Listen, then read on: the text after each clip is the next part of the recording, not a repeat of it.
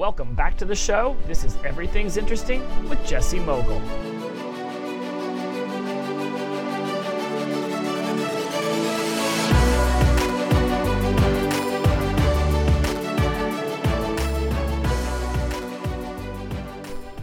Hello, everyone, and thank you for stopping by. Today's guest is Lynn Murphy. She runs a company that specifically targets people looking to use personality assessment tests to better make their workplace environment cohesive. It's called the DISC Profile Assessment, and it stands for Dominance, Influence, Steadiness, and Conscientious, Conscientiousness. Say that 10 times fast. You're going to absolutely be thrilled by the amount of knowledge someone can gain about themselves simply by taking this disc profile test. I did it. I was loving what I found out about myself. It really, really, really helped me see what some of the intricacies of my personality were. So, if one of the changes you're looking to make this year is finding out more about why you act a certain way that you do and what your traits are within your personality that cause you to work well with others and not maybe have conversations as good with other people, then you're going to enjoy this episode. Five, four, three, two, one. It's showtime.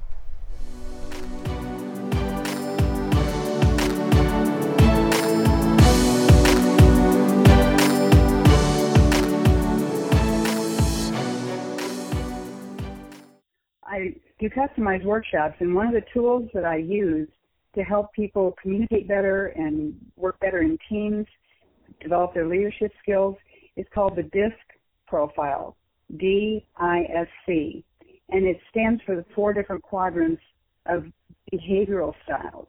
It's based on observable behavior so that you can look at somebody and get an idea of how they operate.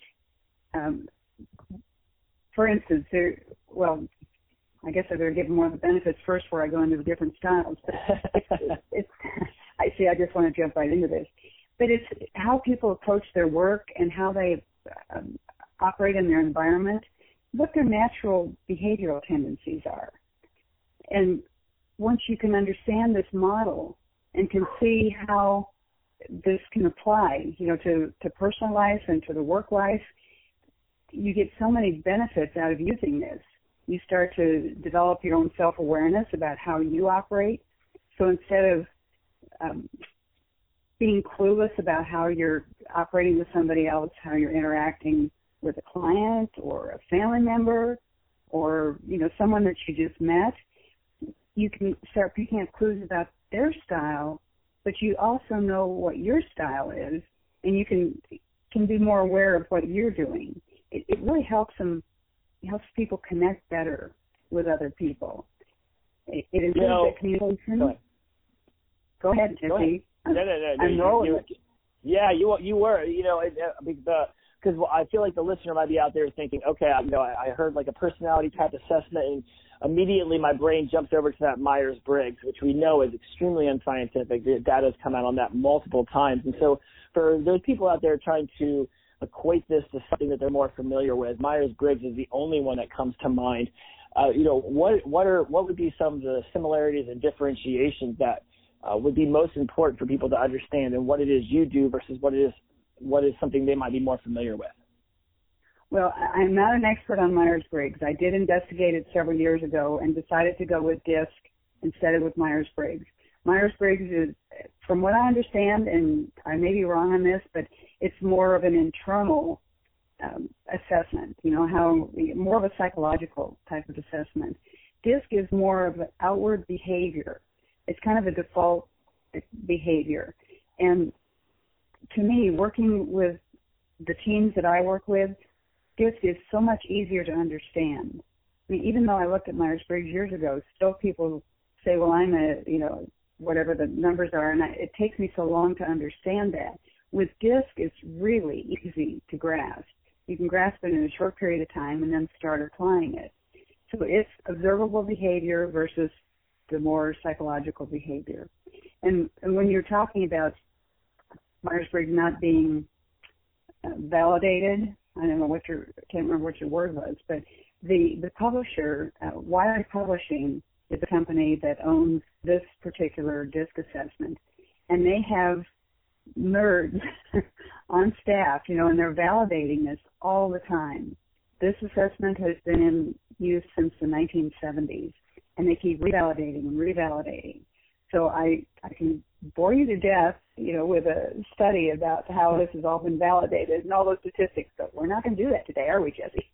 No need to, because I think once people get to understand what DISC is, and you know, I mean, it's it's you know, there, it's an acronym, and we're going to have you go into that. We could do that now so that people fully understand. You know, I mean, the benefits are clearly there as far as how people work together, how people communicate, how people even understand their themselves in all of these situations, because then there might be an undercurrent like, well, why do I do it this way, or what what's affecting my communication with this person? When you've taken this test, and for you, when you turn it into an entire corporation taking this test, all of a sudden people say, ah, oh, you know, this is these are some of the dynamics at play here. And so I pulled up my test and I see dominance, influence, steadiness, and conscientiousness. So that's ten times fast. Um, it, it really does cover the gambit on this, doesn't it? Well, it really does, and it, the beauty about it is that it's not you're not just pegged in one of those four styles.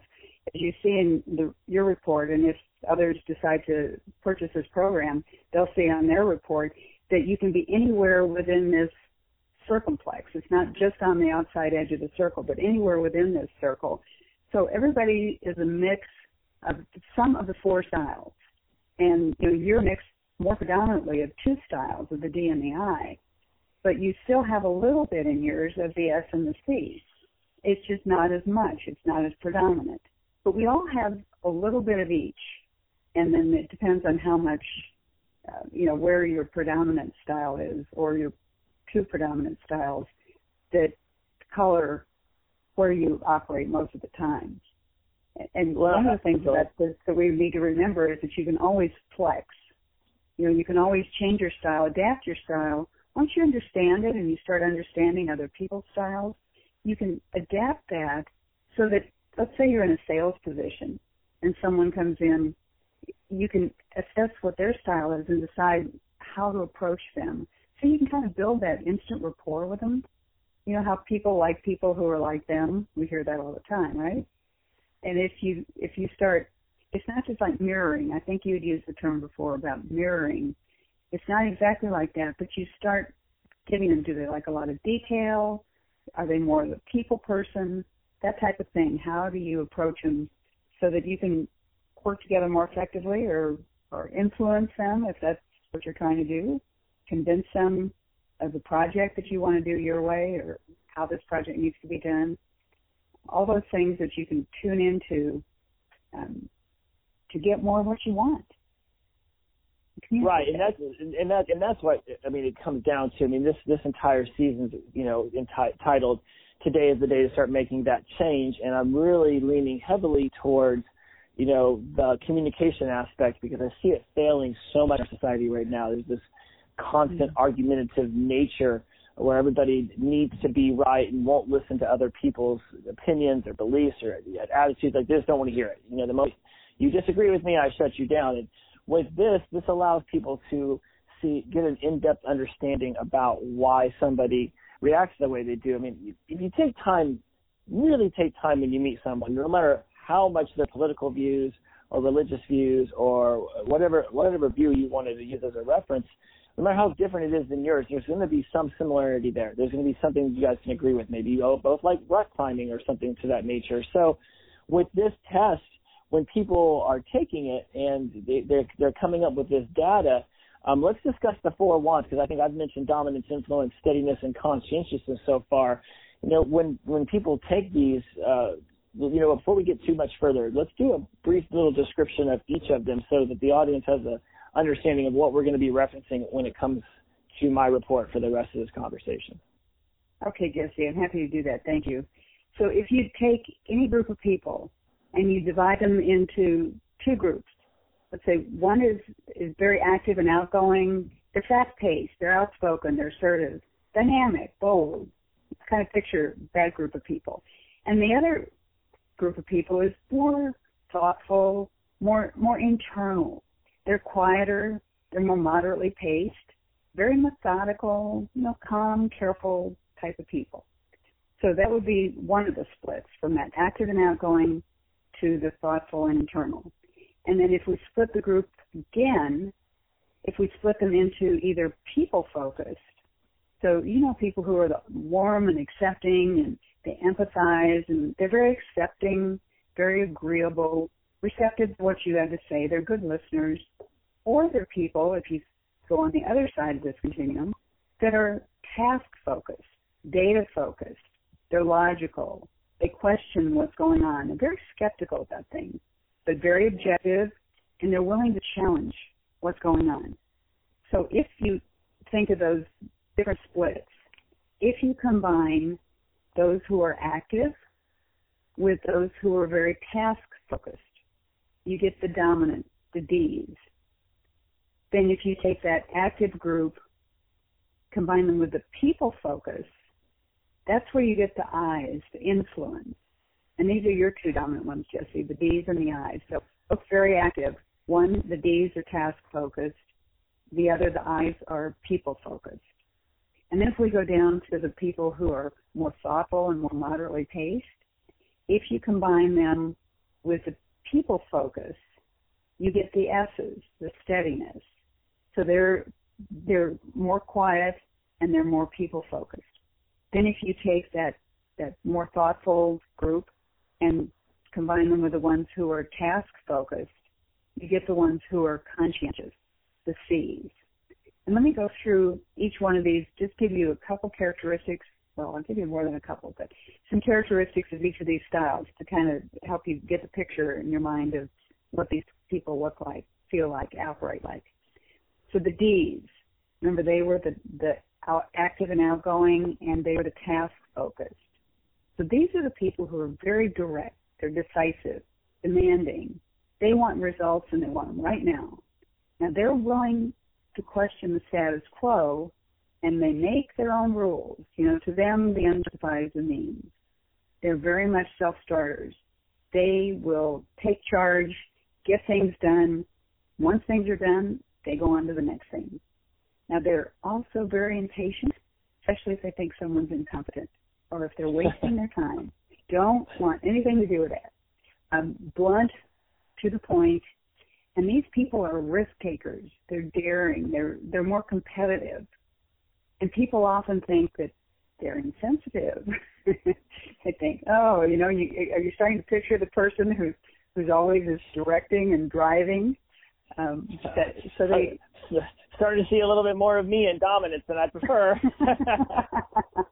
you know, it's a good thing. It, it has its drawbacks. All of these have their drawbacks, but all of them have their advantages. So we we just have to learn what each style is and how we work with it. So if we go to the I style, which is the influencing, those are the people who are active, but they're more people focused. They're not as task focused as the D. So people focused. These are the people who are enthusiastic. They they like the spotlight. They like to make a favorable impression. They're outgoing. They're the networkers. You know, they walk into a room and by the time they're out, they've got everybody's business card. They know everybody, and they're making connections. And Jesse, you're a networker too. I I know that. Um, very creative people, optimistic. You know, just just always kind of high on life, talkative, great communicators, and they like to work in groups. The D's more like to work alone, but the I's like to work in groups. So they're very good team players one of the issues with the I's is that because they have so much going on and they're all those shiny objects, you know, that, that syndrome, that they get overcommitted. And frequently, I's will lack follow through. They're going to inspire you to take on a project, and then they go on to the next project and leave somebody else to, to finish it off. Does any of that? Yep, yep.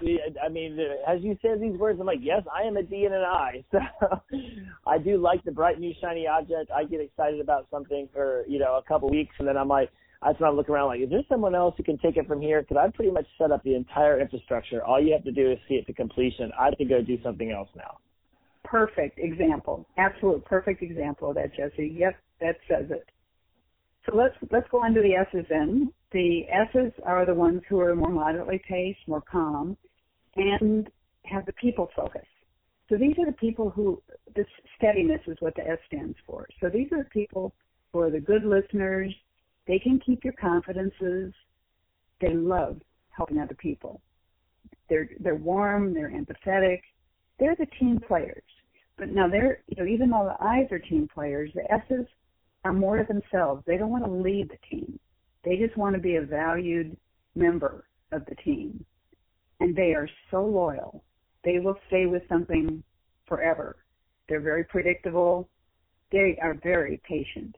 You know, the D's, which is opposite side of the, the circle, D's are not patient. S's seem to have infinite patience most of the time.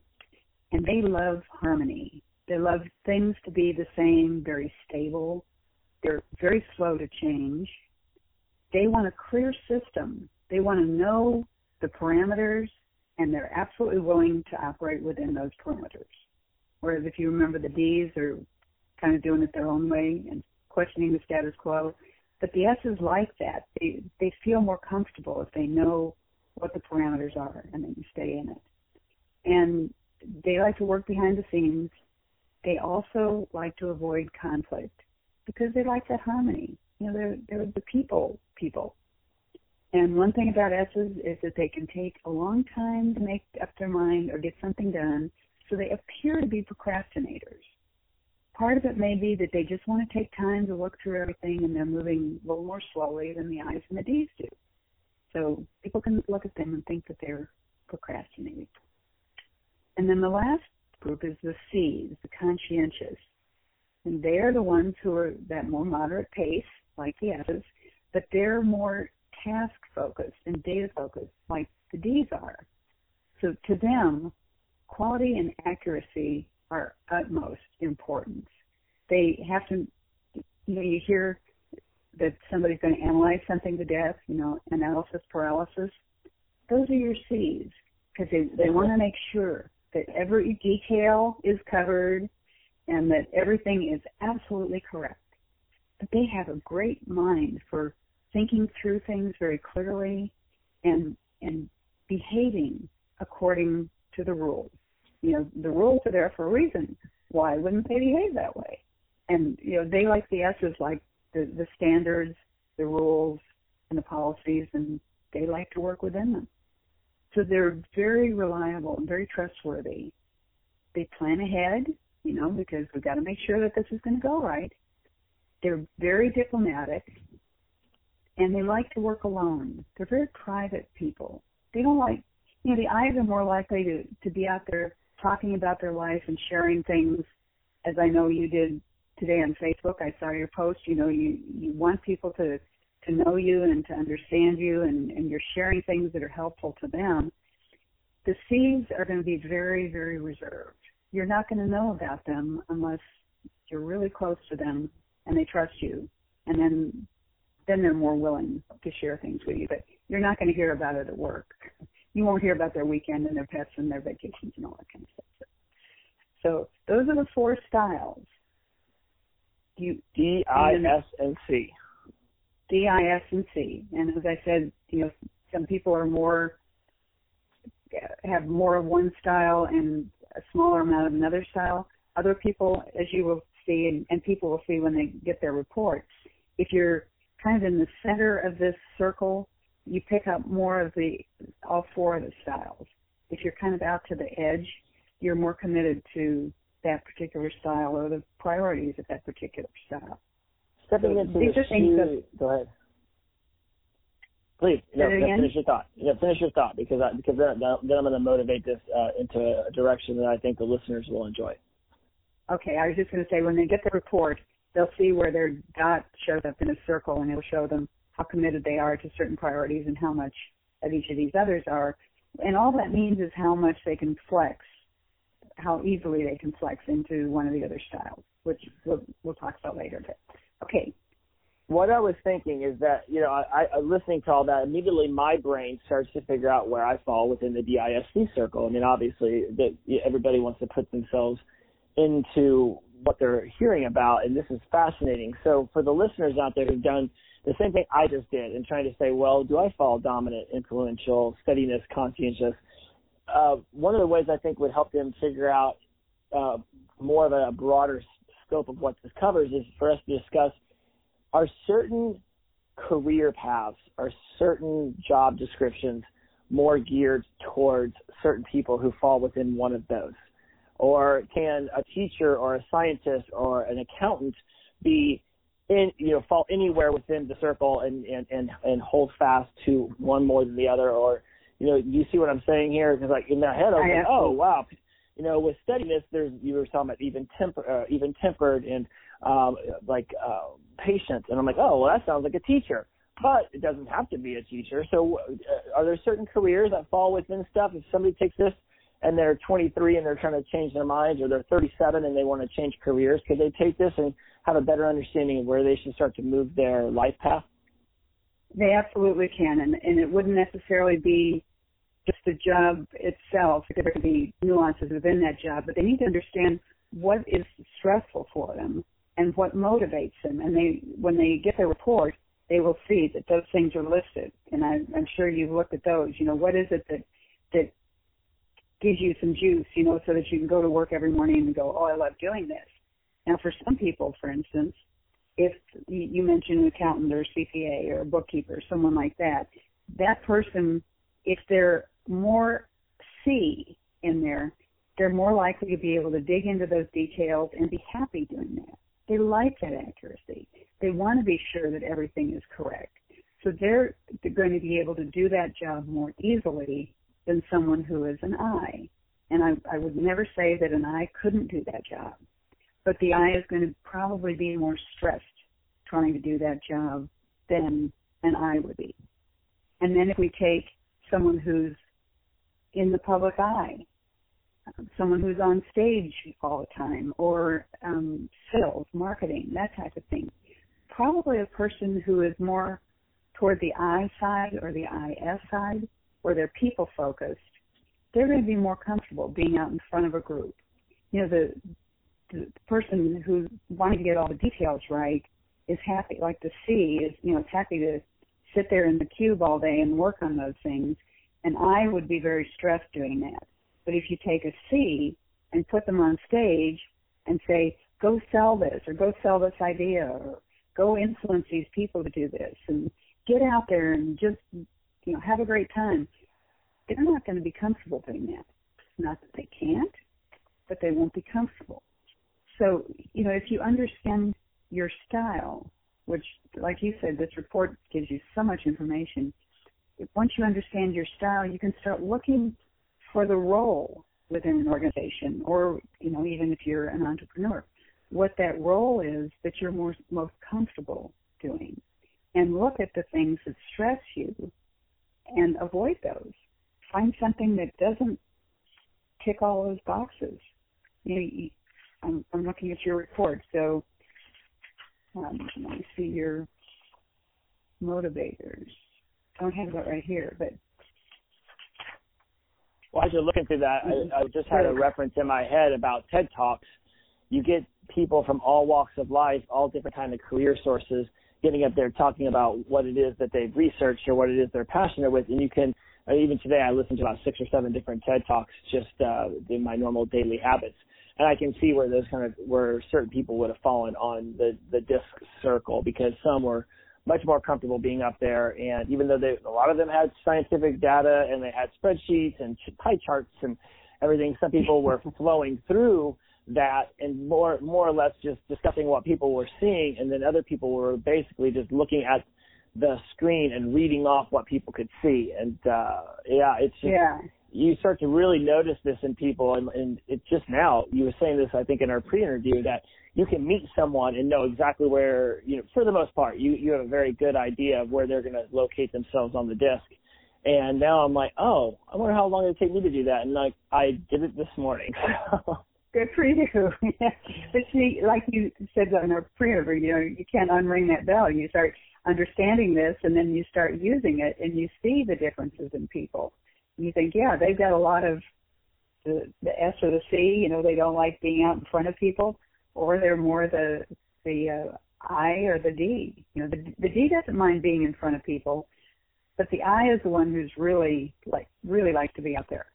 Um, the D's not afraid to do that they just want it their way. They're not people focused, so they're more likely to just tell you what to do and then go off and and wait for you to do it or do it themselves. But I, I was looking at, you know, we were talking about motivators and stressors, and I was looking at some of your stressors. And one of your stressors is using a slow, systematic approach.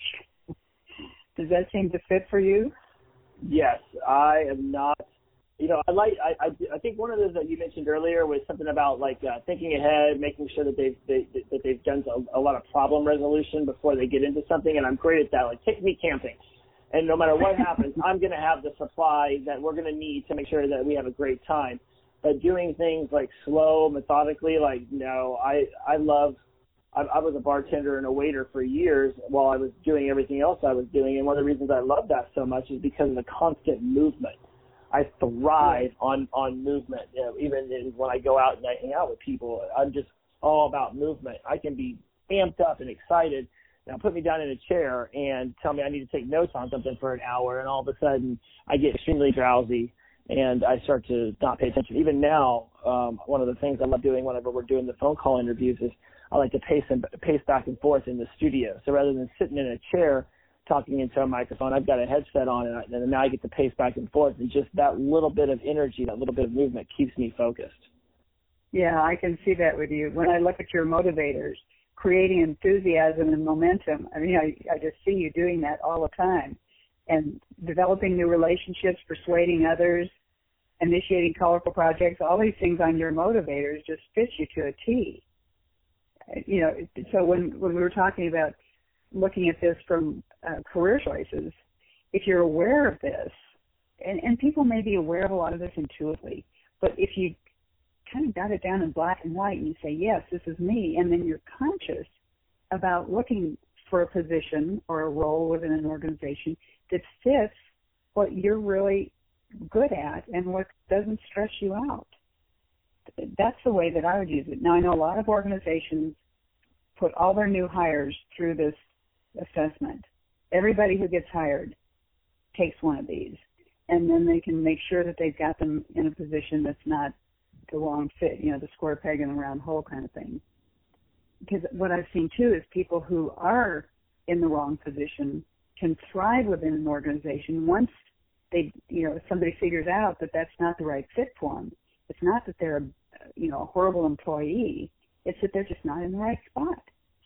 So companies can use these too, and, and a lot of them do. Fortune 500 companies, I can't remember the percentages, it's like 70% of the Fortune 500 companies use these assessments.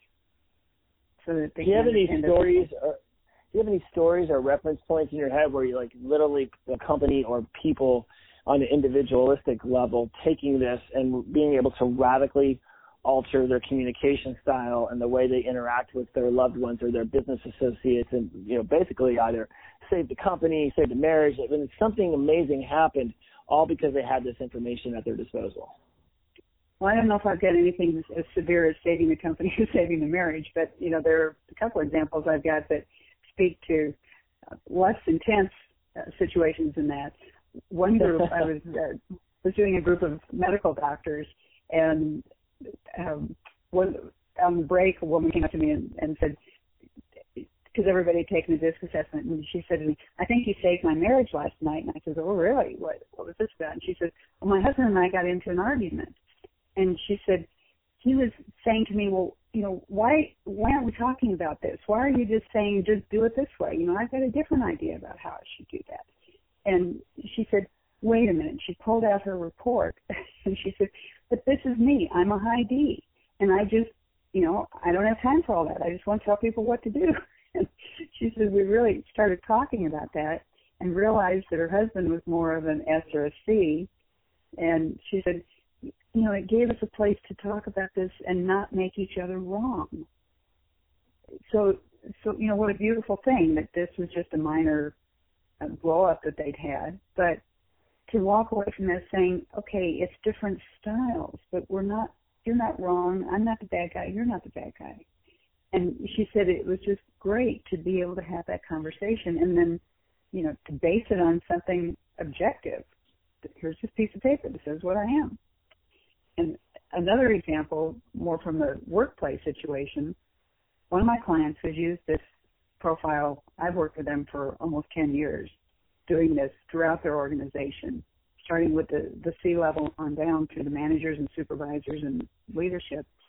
And one year we did uh, lunch and learn every month for 12 months, and we were doing something different related to the disc each month. And about I think it was about March, I started the session by saying, "How are you using this? What's going on? What kind of value are you getting out of this?" And the the man who was in charge of the IT department. Now, if you can imagine IT, probably he was on that task side. He was a D and a C, so very task focused, very much just get it done. Don't bug me. You know, I got work to do here. And the other side of this organization was it was a retirement community, so they were caring for people. So they had nursing people and support people and he said he said a couple of these managers from the support, the care side of the organization would come into him. And of course they were S's, you know, very caring, very supportive, spending you know, think about people who are spending all their time taking care of their people. And you know, they worked their way up in the organization, so they were managers, but still had this style. And he said, you know, they'd come in and they need me to help them with something, but before we could get to that, they'd have to say, Ken, how are you today? Well, how was your vacation? Are your kids okay? Gee, that shirt looks really nice on you. Are you sure you're feeling all right? And he'd say, My God, it's just driving me crazy. You know, just get to the point. What is it that you want? And he said there was tension between us because I just wanted to get to the point. They wanted to be caring, which is what they always do. And he said, we'd have these this tension between us. And he said, now we're all in this room. We've been talking about this for three months. And he says, now, you know, some somebody comes in and says, hi, Ken, how you doing? And I say, okay, you have one question and then you got to tell me what you want. and, and so they were accommodating each other and they were understanding that nothing was wrong. These the support people weren't idiots they were time wasters. And he wasn't this harsh, nasty individual. So this helps people understand that different is just different. It's not wrong. And it, it can help with conflict in an organization, conflict at home, you know, like that example with the doctor. Um, so many ways that it just helps people kind of take a deep breath and relax and say, okay, I see, you're doing your D thing or you're doing your I thing. Come on, you know, let's let's figure out how to meet in the middle here. I so love so this story. It is such a yeah. ripple event. You know, I look, I'm one of these people, like, I, one of my jobs, people will, when they first see everyone, it's like, you know, they say, what's up? And there's certain people who are like, how's your day? What you doing later on today? How you feeling? You don't look too good or you look great. And then, like, it's the, it's the asking me how my day's going or like, what did you do today? When I see my friends, they're like, oh, how was your day? And I'm just like, I don't really pay attention. I mean, I've got my schedule. I follow my schedule. I'm happy with my schedule. I don't really care how my day's going. It's task oriented throughout. I'm accomplishing what I need to, knowing my deadline is, you know, nine, ten o'clock to go to bed. And I can tell, like, I'll ask them what their how their day is going because I know that's the that's the social norm. but yeah. I really don't care. I, I, tell me how your week went. Tell me how your month went. Tell me how that project finished up. Tell me about these big, powerful, impactful things that you've been putting a lot of your energy and time and focus into. That I give me the juicy details about that. I'll jump into that and I'll start conversating, and that'll become an interesting topic. And I'll be fascinated by something that up until that moment I didn't even, I never even thought about. But the little things, I'm like this, I'm like this guy where you know where he just wants to give me one question, and then then let tell me what you want you know, because it's yeah. like uh, this, this small talk is it's, it's not suiting me. It, you know, if anything, it's taking me out of one of my pomodoros. Like I've only got a finite amount of time to accomplish this task, and as soon as you break my concentration, now I'm going to have to get reconcentrated. We all know. I mean, we we've read tons of things about social media and how it takes people's concentration. It can take a half hour to get it back. You got to. So people are distraction too, and all of that I say to lead up to this is you know, is there a way that humans, people who follow fall within the disc, is there a way that certain ones will interact with social media? You mentioned earlier about me sharing my Facebook posts and wanting people to know how I am. You know, like I'll get really in depth into that, but you'll never see me post like, oh man, just had the most amazing, you know, uh, you know, cauliflower rice and mushroom dish ever. Here's a picture of it. Like I'm not to post pictures of my food. I don't. To me, food is merely an energy source to get me to the next time I need to eat. I don't really care if I take I take all my food in as a pill if I could. Um, but I, you know, but I uh, now my brain's like, oh, I see certain people who could fall within this disc. Like, how could people start to recognize where someone falls within the disc based on their social media um, prowess or intimacy or just what they put out in the public sphere? Well, interesting question. And first, I want to thank you for not posting pictures of your food. That's just driving me crazy.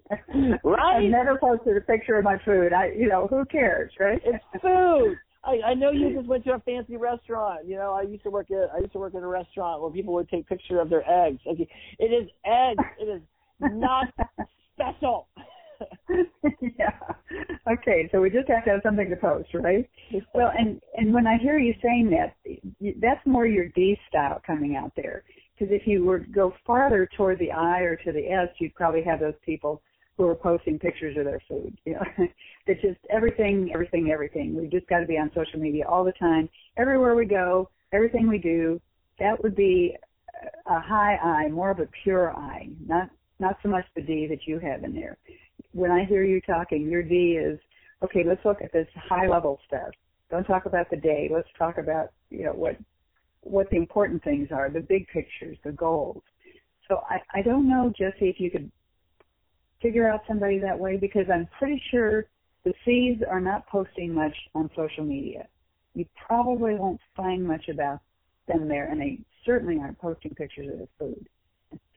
Uh, you know, the C's, the C's are very private, and some of the S's are, you know, the S's that are close to the C, same kind of thing. I think they would be much more private about that.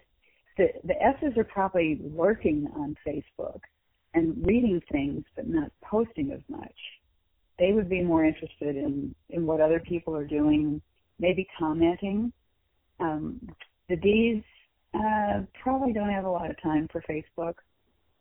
Um, the D's may do more on LinkedIn or um, maybe even Twitter, you know, just something out there real fast. But I don't know for sure if you can categorize people based on their their Facebook posts or their tweets or what they post on LinkedIn. But it's really an interesting question. I could see people trying to act differently than their disc location via the use of social media because it it can be such you know a faceless apparatus. I mean, if you friend everyone or you're on Twitter, you're on Instagram, you don't really know who's following you. The Facebook, you tend to know most of those people. It is a little bit more private. I can see the Instagrams and the Twitters and the Snapchats. It's like you could break outside of your normal self because you may not even know any of those people. I mean, how you act in front of 10,000 Twitter followers who don't even know who you are is going to be substantially different than how you acted in front of 10,000 people on Facebook who do know who you are and maybe went to high school with you and things of that nature. So it's it's interesting to just think about communication at that level because with the change in the dynamics of our society via social media and smartphones and the internet, there's just a lot of moving parts in the social dynamic that humans didn't have to deal with. You know, I mean, I could think back to just 10 years ago when the iPhone was invented, let alone 20 years ago when the internet started to break out, or you know, 30 years ago when you know mid 80s where people were playing Pong and Coleco. So you've been in this industry for so long. How have you seen communication styles change as the introduction of technology into our social sphere has increased? Well, definitely what you're saying is that you know, we're doing so much more of that. And of course, I'm a lot older than you are, but you know, t- thinking about technology, I remember when our first computers came out with memory. I mean, the memory typewriter, and then we had these um, like these old IBM cards. They were mag cards, and then you go into all this other stuff that's finally networked. And so I've seen that change. And I remember the company I worked for when we got the mag cards and then the there were those big discs. I don't know if you've ever seen any of those. And then started to network the the computers around the company. But the the big thing was, oh, we're going to be paperless. we're going to go paperless. Everything's going to be electronic. And I don't think that's happened. I mean, we've got so much more communication now because we have all this electronic stuff. Just think of the emails that you get all the time that we, we never got before. Um, so, so that the quantity of communication has increased, but the quality has definitely decreased. And, you know, when you're just spewing things out, people, people aren't paying as much attention if you're spewing out all these tweets or all these Facebook posts with every meal you eat, pretty soon people are just going to be flipping past that. They're not going to be paying attention to that. So you have to be strategic when you want to influence someone or you want to, you know, make a difference in something. How are you going to present yourself? And when are you going to present yourself? That, you know, do you want people to say, oh yeah, him again? Or do you want them to say, oh, that's Jesse. Let's see what he has to say. So I don't know if that relates to the styles, but I just see so much difference in the quality of communication. Um, the, the quality of certain has gone up. You know, I, I think back to the Facebook post you mentioned earlier, Lynn. You know, when I I'm a bit obsessed about bees. I think that what's happening with them within our ecological structure is devastating and it could come back to haunt us greatly. And in fact, it's, it's already beginning to haunt us. We're just not paying attention to it. But I'll I mention them because I'll post a lot of things about the environment and it gets the same five or ten people always like it, you know, consistently. My buddy Gumby or somebody will always be the first one. Um, whereas like today I post about my sobriety and, you know, how I'm trying to get out of my head and get more in tune with my body and then that, that explodes. And so I noticed, at least for me, that people care more about how I'm doing and what's going on in my life and the challenges that I'm dealing with and, and learning to overcome versus my opinions on the environment or bees or I don't post anything about politics. I don't think that that's healthy at all. I don't even follow anything about politics on Facebook because I don't want to. I'll unfollow somebody who overposts about politics. Um, so yeah, I do notice that it, for me at least, in my experience, that when I'm talking more on a personal level, with my friends or uh, Instagram or you know more within whatever social media structure I decide. Um, the people they enjoy interacting more when it's more personalized than whenever you're just posting up a story that you read on Elephant Journal and it's like okay great they, they, yeah I read that too or I don't care about that topic which is why I don't follow Elephant Journal. well, and and that is so interesting that people are you're finding people are concerned and more interested in you on the personal level and I think, you know, as as things are so crazy in the world right now, I think we need that more. And if you understand people's styles, I, and again, I don't know exactly how this fits on social media, but just you know, understanding how to connect better with people and and understanding who they are. I think that's going to help change things in the world if we're able to do that, you know, on a personal level, not just assume that somebody because he's the IT director and he doesn't ask me how I'm doing that day that he's a bad person. You know, you start to understand just the differences in the style. Don't take the behavior as something that's negative. Just take it as as that's what it is and start to understand and care about individuals for who they are. They don't have to be like you, but care about them for who they are. And I think that could make a big difference in this world if we started doing a little more of that. I, I, I couldn't agree more. At this point in our society, it, we're we're coming we're teetering very close to the tipping point where people are going to start to rebel against the social media, rebel against the fake news, or just rebel with the way people communicate in general. Like I think I've said this in some of the other interviews w- within season two that is going to become a point where restaurants are going to have cell phone free zones or they're not going to let people just sit there and play on their phones. Like there's going to become cell phone free areas or maybe they even jam the signal so that when you go into this area, you have no choice but to interact. Uh, it'll be very interesting to see how society as a whole decides to move forward with communication um, and technology since it is the most influential thing that we have ever had in our entire society. The only thing more important that's ever happened to the human species – at least in my opinion, was the uh, propag- the, the propagation is probably the wrong word. It's just the influence of the farming, the agricultural farming um, institution upon the human race, where we had stopped being hunter gatherers and could start to actually create food where we were at, and then we could start to build a society. So we built the society to get us to this point where now your society is no longer in its own little bubble. You no longer are in Columbus, Indiana, or in Daytona Beach, Florida. Now all of a sudden you can hear somebody's opinion, you know, in Bangladesh or South Africa, and you don't even have to leave your own bedroom.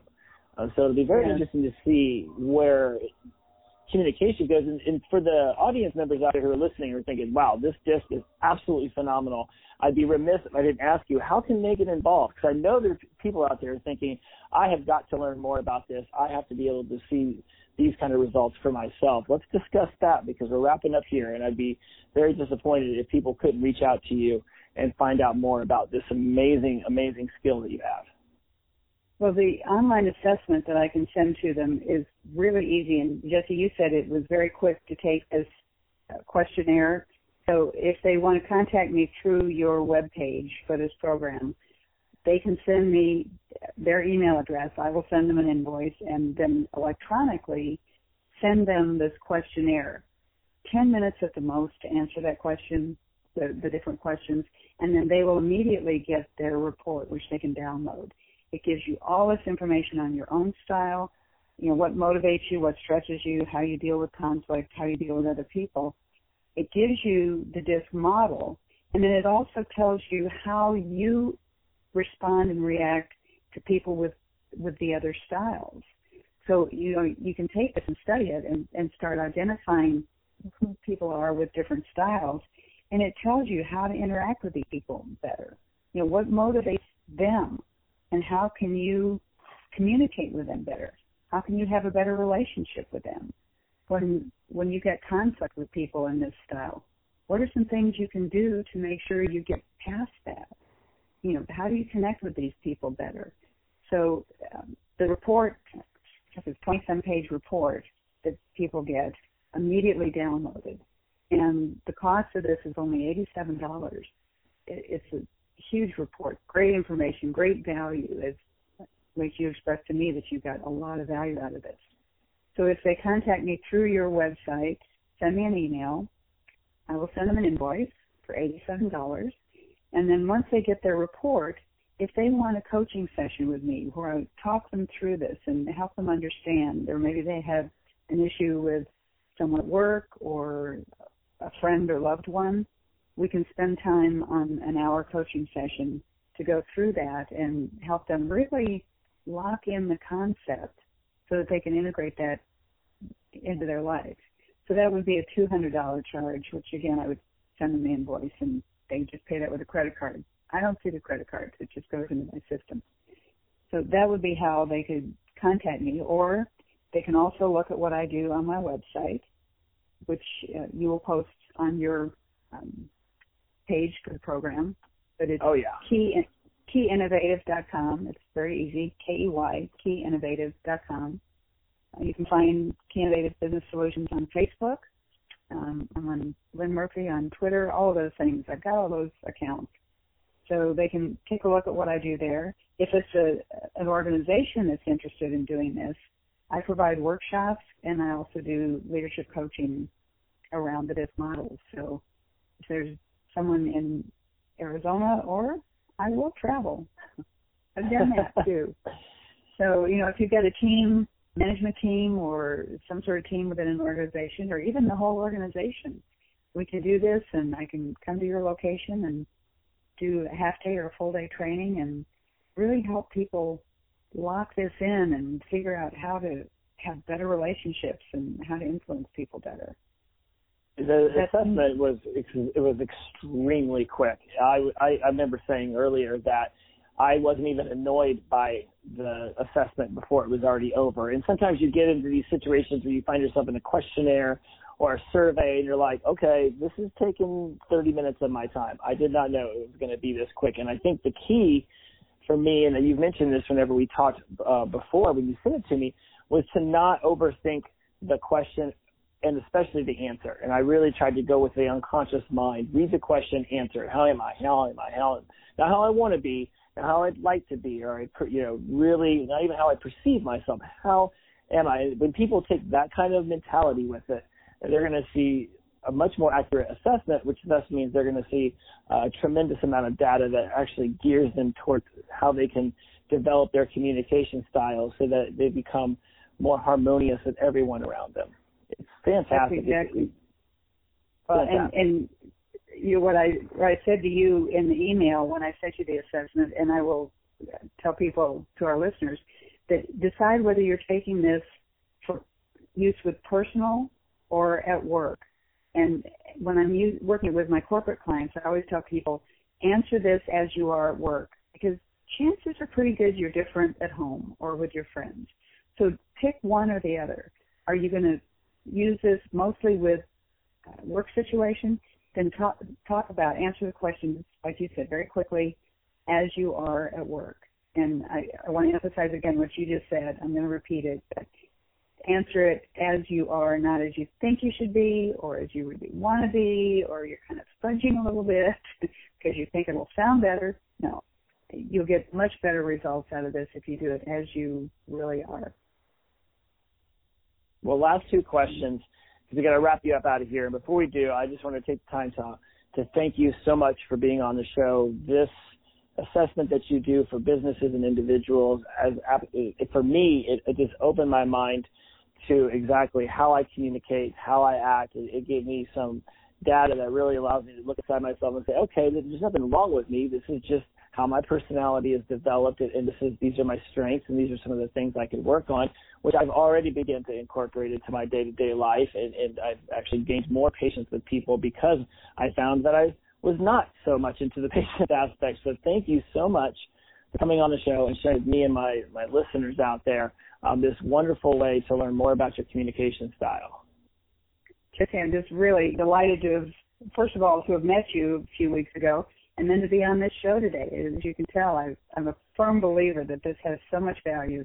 I look forward to hearing from our listeners, and I'm I'm so glad that you found value in this. I knew you would because you, you're the kind of person who's going to grab it by the tail and and run with it.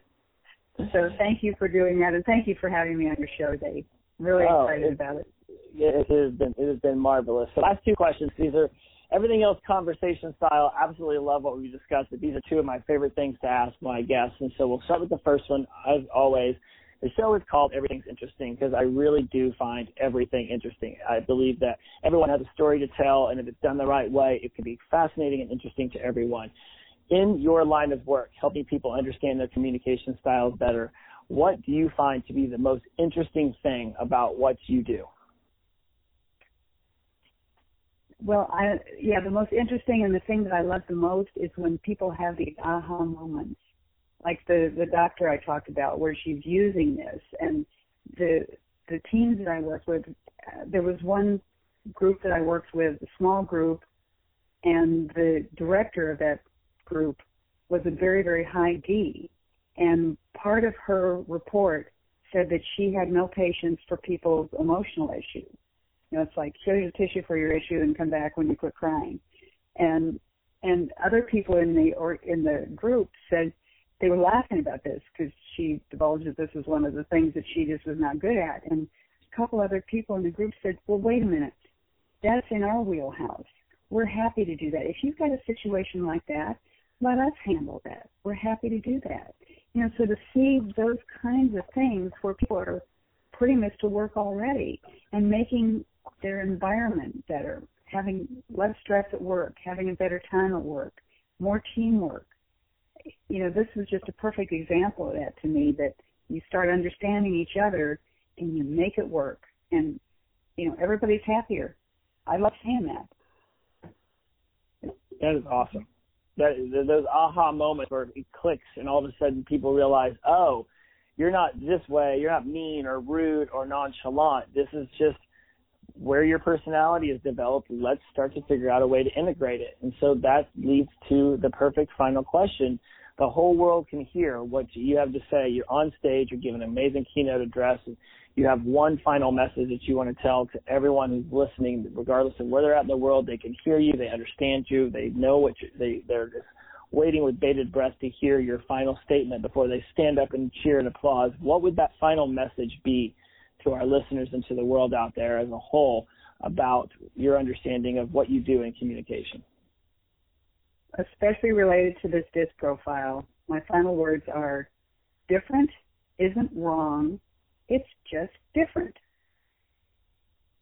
And I think, you know, people could comprehend that, especially in our environment today, that, you know, we all have differences, but making each other wrong doesn't really help. So if we can grasp that different isn't wrong, it's just different. I think that'll help us all move forward.